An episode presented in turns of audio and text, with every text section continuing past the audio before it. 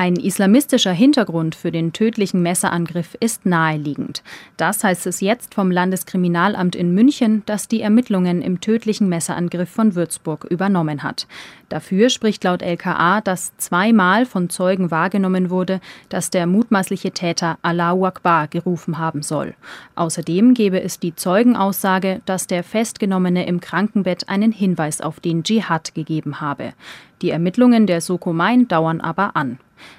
Derzeit werden zum Beispiel noch zwei Handys ausgewertet. Die wurden bei einer Durchsuchung der Obdachlosenunterkunft sichergestellt, in der der 24-jährige Tatverdächtige gewohnt hat. Das Material auf den Handys soll auch von Islamwissenschaftlern bewertet werden. Hinweise auf Propagandamaterial oder sonstige extremistische Inhalte wurden laut LKA aber bislang nicht gefunden. Der Pflichtverteidiger des 24-Jährigen kritisierte auf BR-Anfrage, dass ein Allahu Akbar-Ruf für eine islamistische Unterstellung nicht ausreichen würde. Die Äußerung zum persönlichen Dschihad sei dem Verteidiger gänzlich unbekannt. Ein psychiatrisches Gutachten des Tatverdächtigen steht noch aus.